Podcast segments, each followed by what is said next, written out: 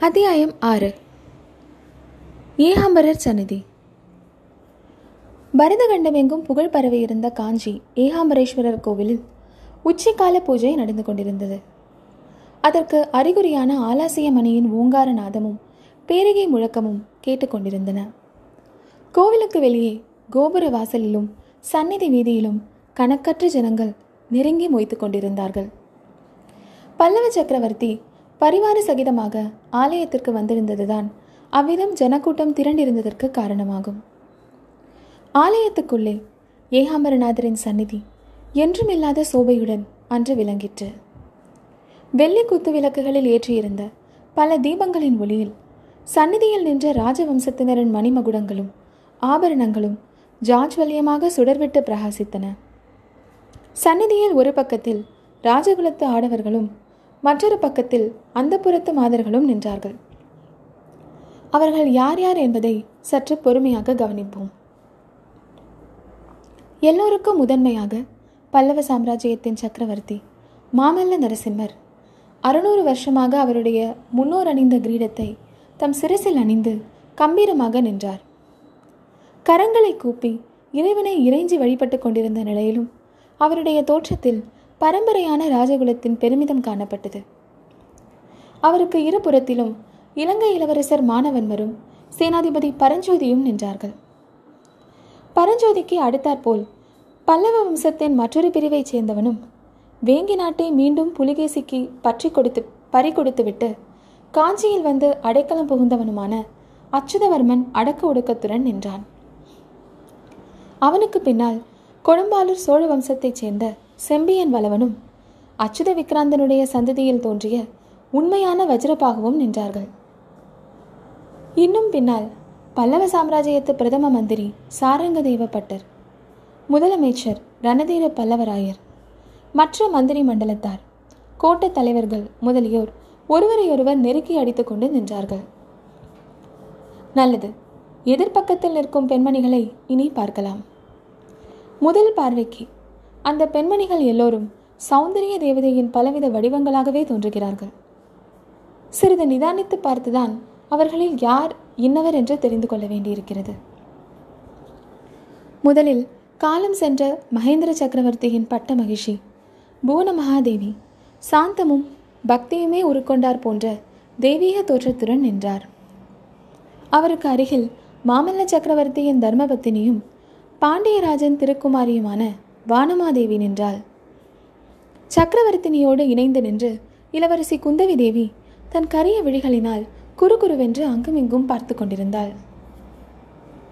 வானமாதேவிக்கு அருகில் பக்தியும் தூய்மையும் சௌந்தரியமுமே உருக்கொண்டவள் போல் நின்ற மற்றொரு பெண் தெய்வத்தை சிறிது கவனமாக பார்த்து கொள்ளுங்கள்.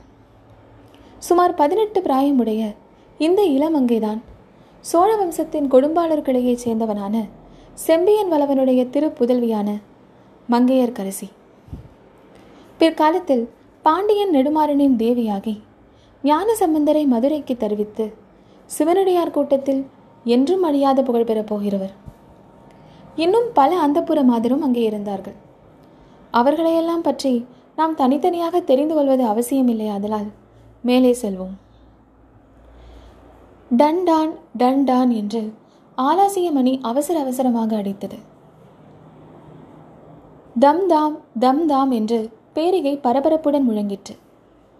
சங்கங்கள் எக்காலங்கள் மேளங்கள் தாளங்கள் எல்லாமாக சேர்ந்து சப்தித்து ஆலயத்தின் விசாலமான மண்டபங்களில் நாலாபுரமும் கிளம்பிய எதிரொலியுடன் சேர்ந்து மோதிய போது நாதக்கடல் பொங்கி வந்து அந்த கோவிலையே மூழ்கடித்ததை போன்ற உணர்ச்சி அனைவருக்கும் உண்டாயிற்று.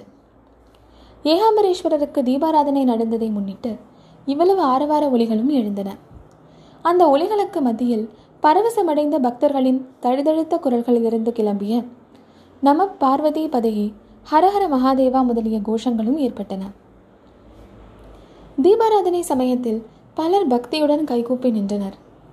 பலர் கன்னத்தில் அடித்துக் கொண்டனர். இளவரசன் மகேந்திரனும் இளவரசி குந்தவையும் மற்றவர்களை பார்த்துவிட்டு சடச்சடவென்று தங்கள் கன்னத்தில் போட்டுக்கொண்டது. வெகு வேடிக்கையாக இருந்தது. தீபாராதனை முடிந்ததும் குமார சிவாச்சாரியார் கையில் விபூதி பிரசாதத்துடன் கர்ப்ப கிரகத்திற்குள்ளிருந்து வெளியே வந்தார். சக்கரவர்த்தியின் அருகில் வந்து நின்று சிவாச்சாரியார் உரத்த குரலில் கூறினார்.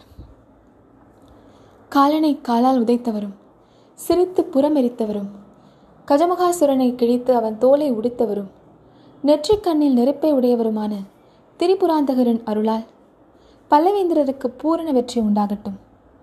புலிகேசியை வதம் செய்து வாதாபியை அழித்து வெற்றி வீரராக திரும்புக. ஜெய விஜயி பவா. இவ்விதம் சிவாச்சாரியார் சொல்லி விபூதி பிரசாதத்தை சக்கரவர்த்தியின் கையில் கொடுத்தார்.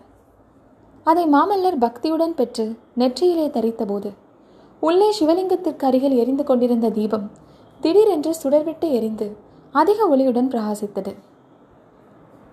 அப்படி எரிந்த தீப பிழம்பிலிருந்து ஒரு சுடர் சடச்சடவென்ற சத்தத்துடன் கீழேவும் விழுந்தது. சில வினாடி நேரம் பிரகாசமான ஒளி வீசிவிட்டு மங்கி அணைந்தது. இந்த சம்பவமானது சக்கரவர்த்தி எந்த நோக்கத்துடன் கிளம்புகிறாரோ அந்த நோக்கம் நன்கு நிறைவேறும் என்பதற்கு ஒரு நன்னிமித்தம் என்ற எண்ணம். அங்கே கூடியிருந்த எல்லோருடைய மனதிலும் ஏக காலத்தில் தோன்றவே ஜெய விஜயி பவா ஹரஹர மகாதேவா என்ற கோஷங்கள் கிளம்பி கர்ப்ப கிரகம் அர்த்த மண்டபம் மகா மண்டபம் எல்லாம் அதிரச் செய்தன. பல்லவேந்திரரின் திக்விஜயத்துக்கு ஏகாம்பரநாதர் அனுமதி கொடுத்து விட்டார் என்ற செய்தி வெளி மண்டபங்களிலும் கோவில் பிரகாரங்களிலும் கோவிலுக்கு வெளியே வீதிகளிலும் கூடியிருந்த ஜனங்களிடையே பரவி எங்கெங்கும் கோஷத்தை கிளப்பிற்று. அப்படி காஞ்சி நகரத்தையே மூழ்கடித்த உற்சாக ஆரவார ஜெயகோஷத்தில் கலந்து கொள்ளாமல் மௌனம் சாதித்தவன் ஒருவனும் அந்த கூட்டத்தில் இருந்தான். அவன் பல்லவ சக்கரவர்த்தியின் ரதசாரதியான கண்ணபிரான் தான்